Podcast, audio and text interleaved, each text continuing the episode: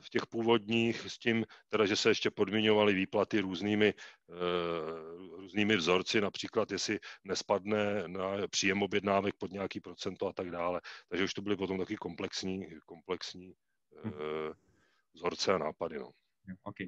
A to znamená, že tomu, jako vy jste třeba neplatili některé faktury nebo jiné závazky jenom protože jste eh, neměli jako ten příjem, jste si řekli, jako dokud nám nepřijdu ty peníze, tak nepočneme další peníze dál. Já to neumím úplně až takhle specifikovat, protože za to byl zodpovědný finanční manažer a finanční manažer si dal sám sobě úkol, že nebude z firmy pouštět, z firmy pouštět víc peněz, než kolik mu přijde, aby rozkládal riziko a to dodržoval a v případě, že musel, tak jsme se o tom poradili, eh, zvážili jsme všechna pro a proti a buď eh, zaplatil nebo nezaplatil, ale rozhodně jsme nedostávali, eh, rozhodně jsme nedostávali ani naše dodavatele do, do nějaký tlak. Já jsem si jako uvědomuju, že v tu dobu se 80% spolu podnikajících stran chovali, chovali naprosto racionálně na, na rozdíl od vlády a e, chovali se tak, že jsme chtěli všichni zachránit biznis, takže jsme si vzájemně, vzájemně významně pomáhali. A jste vy třeba schopni teďka nějak jako predikovat váš cash flow na základě poptávek? No, no tak to je součástí každého. To, to předpokládám, že dělá každý. No. To, to děláme. A s těmi bankami, jak jste zmiňoval, tak a jak se vám teďka jedná? Krásně. Krásně. Ne, jak říkám, my jsme tam byli hned první a, a asi, asi 14 dní nebo 3 týdny na to přišla nejmenovaná ministrině s obrovským úžasným nápadem, že by banky mohly, eh, mohly eh, dovolit nesplácet, no tak to už to jsme pěkně poděkovali, protože to už všechno bylo domluvené a myslím si, že zase většina mých kolegů takovou věc udělala, protože je to pořád jenom ten základní, když přežiješ ty, přežiju i já, takže jsme se hnedka s bankou domluvili a, a s bankou si myslím, že kooperujeme eh, velmi vstřícně v, v této oblasti. A co jste začali třeba dělat jako nově nebo jinak ve vaší firmě?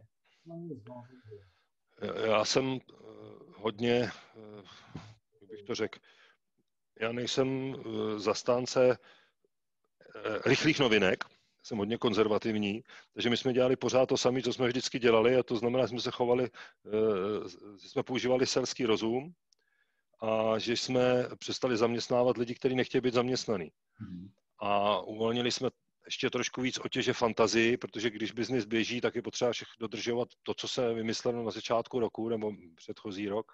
A když jde krize, tak tu krizi samozřejmě nemůže zvládnout sám ředitel, eh, ale souhrn lidí, který, který získávají informace a my jsme během toho, eh, během vlastně těch štab, krizového štábu, o kterým jsem mluvil, tak se tam nádherně vždycky ukazují lidi, kteří jsou Eh, eh, růstově, kteří mají růst, prorůstový myšlení a lidé, kteří mají fixní myšlení.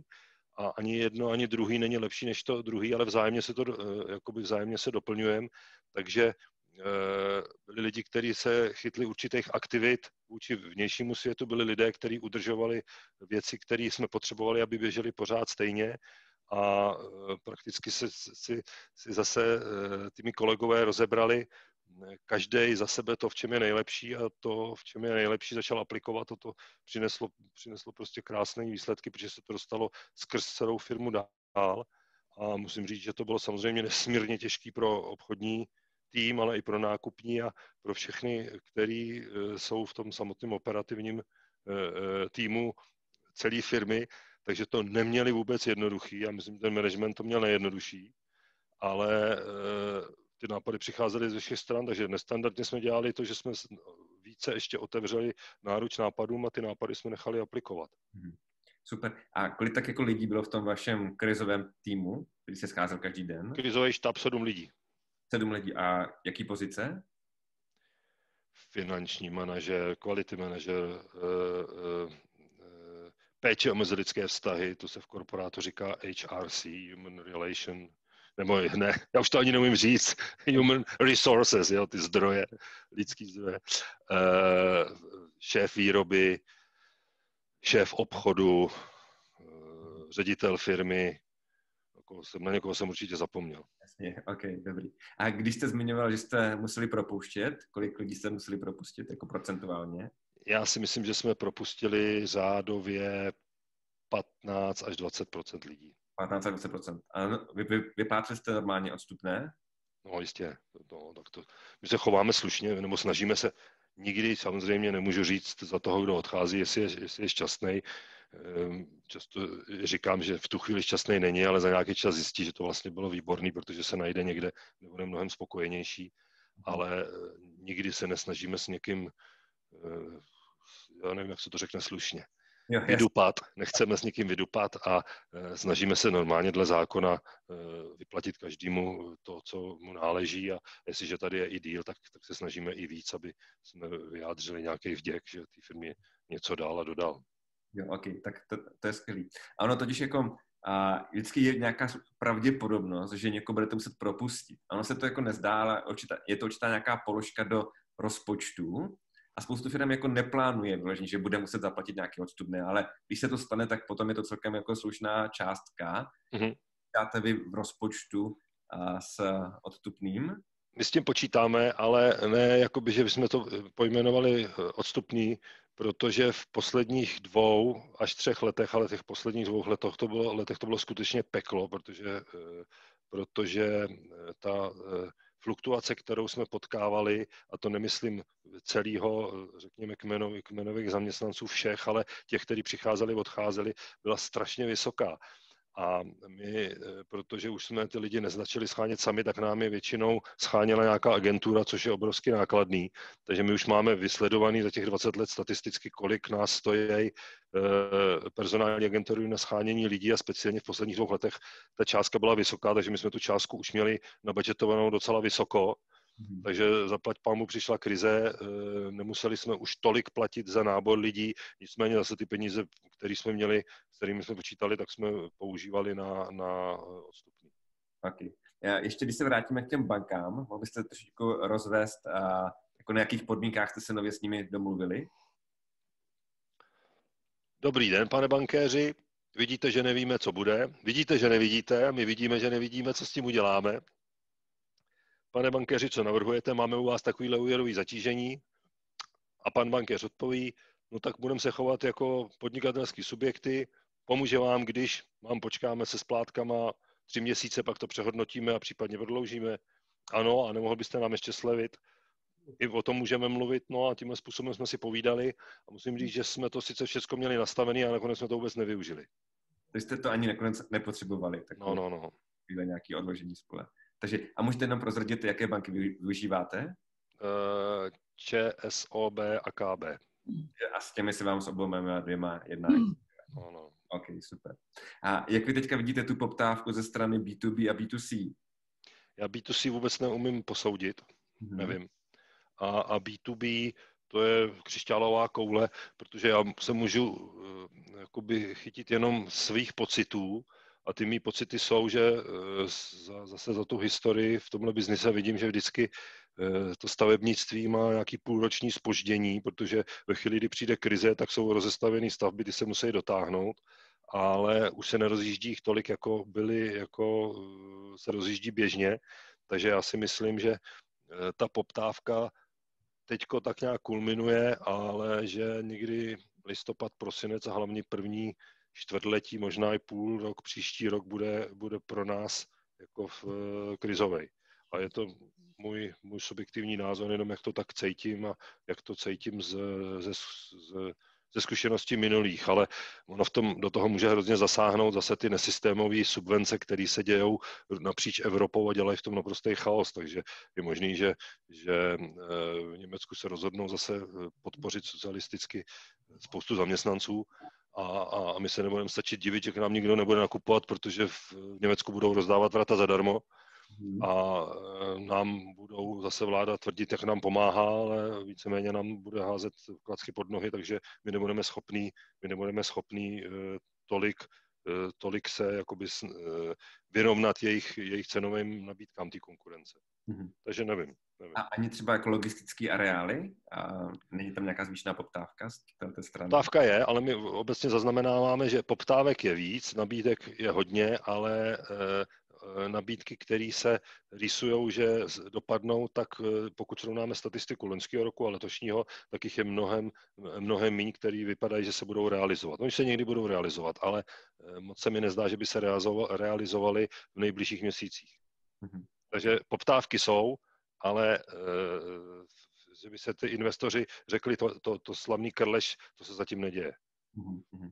A dejme tomu, když máte nějaký, nebo když si děláte odhady na rok 2021 v porovnání s obratem 2019, protože ten letošní rok se nedá jakoby pořádně počítat, mm-hmm. tak jak vidíte jako uh, obrat 2019 vůči 2021? Já bych byl rád, kdyby se nám povedlo vyrůst o 20%, o 15 až 20% mezi 19 a 21. A to jsem jako hodně velký optimista, protože do toho hodně šlapem, ale hmm. opravdu řečeno, jestli se nám povede 10, tak budu šťastný jako blecha. Jo, OK. Um, ten, jako, váš biznis je hodně, dejme tomu, dlouhodobý, nejenom jako, jak se dlouho jako uzavírají ty zakázky, ale i v tom, že vy, vy aby to pochopili a naši diváci, tak v podstatě vy tam dodáte ta vrata, což je jako jeden výnos a potom další výnos máte z případného dalšího servisu těch vrat, že ano? No úplně až tak ne, protože my to dodáváme právě firmám, které dělají tohle, to, co jste teď popsal. Hmm.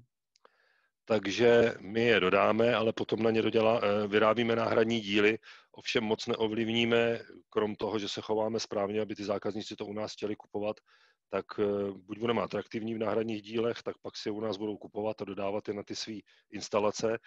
Nicméně, eh, jo, je to, je to nějaký generátor zisku zase, náhradní díly a má to budoucnost, ale přímo v rukách to má skutečně náš zákazník. A, Zná ten prostředník, který to potom no, no, no, no, no, no, no. no. Takže my jako tímhle směrem samozřejmě velmi, velmi cílíme. To se týká především průmyslových vrat. V, těch, v tom garážovém segmentu to takový, taková hitparáda není. Nicméně eh, ne, ne, my přímo to neovlivníme, krom toho, že budeme atraktivní cenově nebo rychlostí nebo jednoduchostí eh, prodeje těch, těch eh, dílů, ale ten náš biznis dneska už na to musí být postavený, protože kdyby nebyla, ne, nebyly náhradní díly, tak se nám hrozně špatně dýchá. Mm-hmm. A proč to vlastně děláte přes ty prostředníky? Proč neprodáváte napřímo? Protože to je, to je prakticky úplně jiná, eh, to je skutečně jiný podnikání. To je prostě úplně jiný know-how, Některé firmy, některé firmy to dělají, že to i vyrábějí, i dodávají, ale uh, my jsme se rozhodli, že to budeme jenom vyrábět, budeme specializovat se na, na uh, maximálně efektivní výrobu a prodávat to firmám, který naopak to umějí efektivně uh, zaměřit, respektive prodat, zaměřit, vytendrovat a následně servisovat a je to opravdu úplně jiný portfolio. To je, kdybychom prostě pod jedním ičem drželi dvě firmy. Uh-huh. A, pro, a uvažovali jste třeba podobně jako to dělají nějací jako prodejci tiskáren, že oni jsou schopni jako dodat, dejme tomu, tu tiskárnu v podstatě zadarmo a potom vydělávají jenom na tom spotřebním materiálu, tak uvažovali jste, dejme tomu, že byste mohli mít i podobný business model, to znamená dodat, dejme tomu, ty vrata zadarmo nebo za nějakou jako sníženou sazbu a pak vydělávat na těch náhradních dílech a na tom servisu? Někteří naši konkurenti a i už i někteří zákazníci, ale ne, ne tady u nás, ale v, spíš je to v západní Evropě, tak eh, tuhle tu metodu už začali zavádět. Ne, že by to dávali úplně zadarmo, ale dávají to skutečně za dumpingovou cenu, s tím teda, že si zavážou toho zákazníka nějakou servisní smlouvou, že u nich, že potom dělají pravidelný servis a tím se jim pokryjou náklady a časem na tom začnou vydělávat. Takže se to děje, je to ten trend, vede to, vede to tam. Jestli to je cesta správná nebo do pekel, to neumím posoudit v tuhle chvíli. Ale už o tom jako hodně se na to chystáme. Tak. Počítáte vy si, dejme tomu, takhle, pokud máte ta data u těch, jakoby, eh, řekněme, koncových zákazníků, a kolik vlastně oni vám jako přináší, jestli počítáte nějakou jejich jako customer lifetime value, to znamená, že jako dodám to koncovému zákazníkovi X a mám z toho výnos za A, dejme tomu z té prvotní dodávky a pak z těch náhradních dílů a případně bych ještě mohl mít jako z toho servisu. Jako počítáte si to nějak takhle? Ono to je eh, hodně v plenkách, ale eh, tu statistiku už dneska z, z toho množství, který některý naši zákazníci mají už nainstalovaný a sledují a mají je pod smlouvou, tak už se to počítat dá a snažíme se to počítat, ale ještě furt nemáme tolik dat, abychom to mohli seriózně vyhodnotit, ale já věřím, že během, eh, během dvou let už ty data budou fungovat tak, že budeme schopni to skutečně akurátně spočítat, abychom věděli, kde ta cena je. A jak říkám, velký konkurenti Naši zahraniční už to dělají, protože už jdou i tady do tendrů v Čechách za takový peníze, za kterými nekoupíme ani materiál a oni už to dodávají, do, dodávají vlastně zákazníkovi, který to bude používat. Takže to určitě, určitě jde, ale člověk na to musí být pekelně kapitálově silný. A i když jsme o tom jednali s bankama, tak zatím to není legislativně u nás moc možný někomu něco dát a financovat to, aniž by to bylo, aniž by to bylo naše, respektive našeho zákazníka. Mhm. A jaký zdroje dat vám chybí? Právě byste mohli dělat tyhle ty e-počty? E, množství, protože zatím to množství, když se budeme bavit o nějakých 50 tisících vratech, tak je to hrozně málo, který jsou pod smlouvou. My potřebujeme, aby to bylo aspoň 200 tisíc e, e, unitů e, hmm. výrobků, který nám dají už nějakou eh, adekvátní eh, statistiku, na který se dá postavit, postavit eh, řekněme, racionální výpočet. Mhm, okay. A když jsme u, tý, uh, u těch dat a digitalizace, jak, jako, jakým způsobem digitalizujete dneska? My digit, já bych to řekl selsky, my digitalizujeme jak o zlaté vidle ale bohužel, bohužel eh, jsme vlastnění majoritním vlastníkem, který taky digitalizuje, ale každý na to máme jiný pohled, takže se trošku snažíme eh, to udělat každý nějak, přičemž ta centralizace je zjevná a my vidíme, že eh, se trošku občas drbeme na pravém uchu levou rukou, a e, vidíme, že je to naprosto klíčový, že, kdo dneska nezdigitalizuje, ať už, e, ať už samotný proces příjmu objednávek a starání se o zákazníky a na to napřímo navázanou, e, napřímo navázanou výrobu, to znamená, že veškerá automatizace ve výrobě musí být už napojená skutečně na produktový konfigurátor, tak tady za pět let pravděpodobně nebude mít co dělat. Mhm. A vy jste zmínil, že máte toho zahraničního vlastníka. A co byste doporučil jako lidem nebo firmám, kteří jako uvažují, že si jako pustí nějakých buď to významného, ať už českého nebo zahraničního vlastníka, na co by se měli připravit, nebo co si dát, jakoby, na co si dát jako pozor, nebo co si jako ošetřit? No to záleží, jak eh, ten vlastník je osvícený jestli ho znám osobně, jestli to je, jsou lidi, anebo to je nějaká investorská skupina, který je, která potřebuje dělat výnosy do příštího roku. Jestli je to eh, firma, která myslí, eh, řekněme, jak já říkám rád, permakulturně, to znamená tak, aby, aby vytvářeli něco, co bude mít stálou hodnotu a, a bude to přispívat eh, a bude se to, bude to vlastně, jak bych to řekl, samoběžící, samozřejmě s těma lidma, kteří tam jsou, a nebo jestli to je někdo, kdo to chce lidově řečeno vydojit, takže od toho se to celý odvíjí. Jo. A e, jestliže dneska podnikatelé cítí, že jsou svobodní, tak zůstaňte svobodní a nevrhejte se do e, postele s nikým, kdo to dělá jenom pro prachy. Já to dělám, protože mě to baví a ve chvíli, kdy mi někdo bere svobodu, tak mě to přestává bavit. A to bohužel ty zahraniční holdingy většinou, většinou jsou. Mají peníze, ale uh, chtějí, to jenom, chtějí to jenom vydojit. A v tu chvíli já tvrdím, že když už do toho musím mít, tak bych si udělal asi tak 300 stránkovou smlouvu i s popsanými přesně postupy, co se udělá, když. A stejně si nespomenete na všechno, takže uh, já bych řekl, já, já bych to ani nedoporučoval, protože dneska těch peněz je tolik a dá se sehnat tolik investorů, který budou chtít zhodnotit peníze a půjdu do nějakého rizika, že mi nepřipadá úplně mazaný eh, se s někým spolčovat tak, že bych mu dal majoritu. No. Mm-hmm. OK, dobrý. A vy právě používáte hodně ve firmě ty what if scénáře. Můžete nám trošku popsat, eh, jak to funguje, ty what if scénáře? To funguje stejně, jak jsem říkal na začátku, ten, eh, ten krizový štáb, jak fungoval, tak když děláme, děláme plán na tři roky dopředu, ten plán redigujeme, jak si myslíme, že se budou prodávat, prodávat eh, naše výrobky nebo naše služby v následujících třech letech. Potom to se udělá, na, řekněme, v polovině roku, potom na začátku podzimu, na konci léta se udělá plán na další rok a ten už začíná být velmi konkrétní, opravdu postavený na základě každého zákazníka a případně naplánovaných akvizic. A e, když se ten plán celý udělá, vyjde tam nějaký výsledek, tak si řekneme, co se stane, když klesne e, obrat o 30%.